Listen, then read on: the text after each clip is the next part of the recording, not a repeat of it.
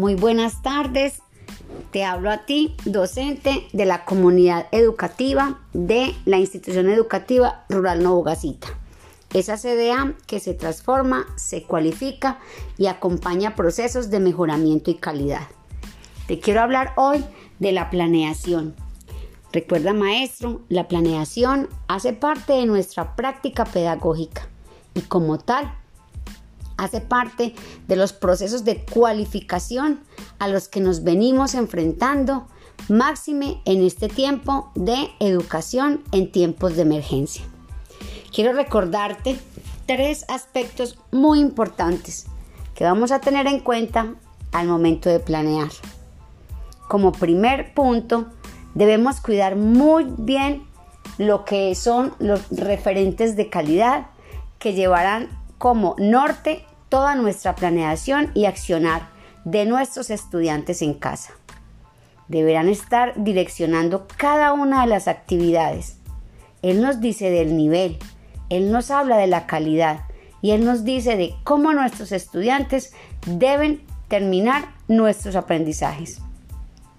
Tenemos un segundo momento, que es la rúbrica.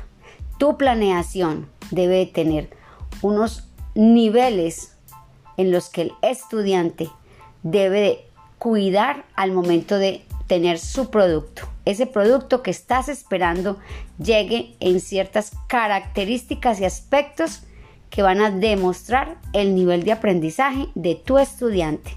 Deben de ser muy claros, deben de ser acordes a el nivel del estándar y a las actividades que estarás programando a continuación.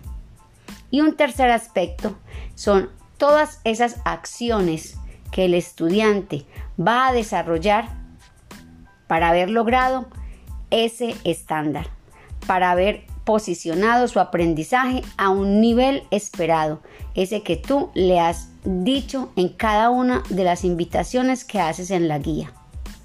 Quiero maestro que cuides estos tres aspectos, que seas un productor de un momento de aprendizaje que solamente lo dirige aquel referente de calidad que siempre estará marcando el camino de la planeación.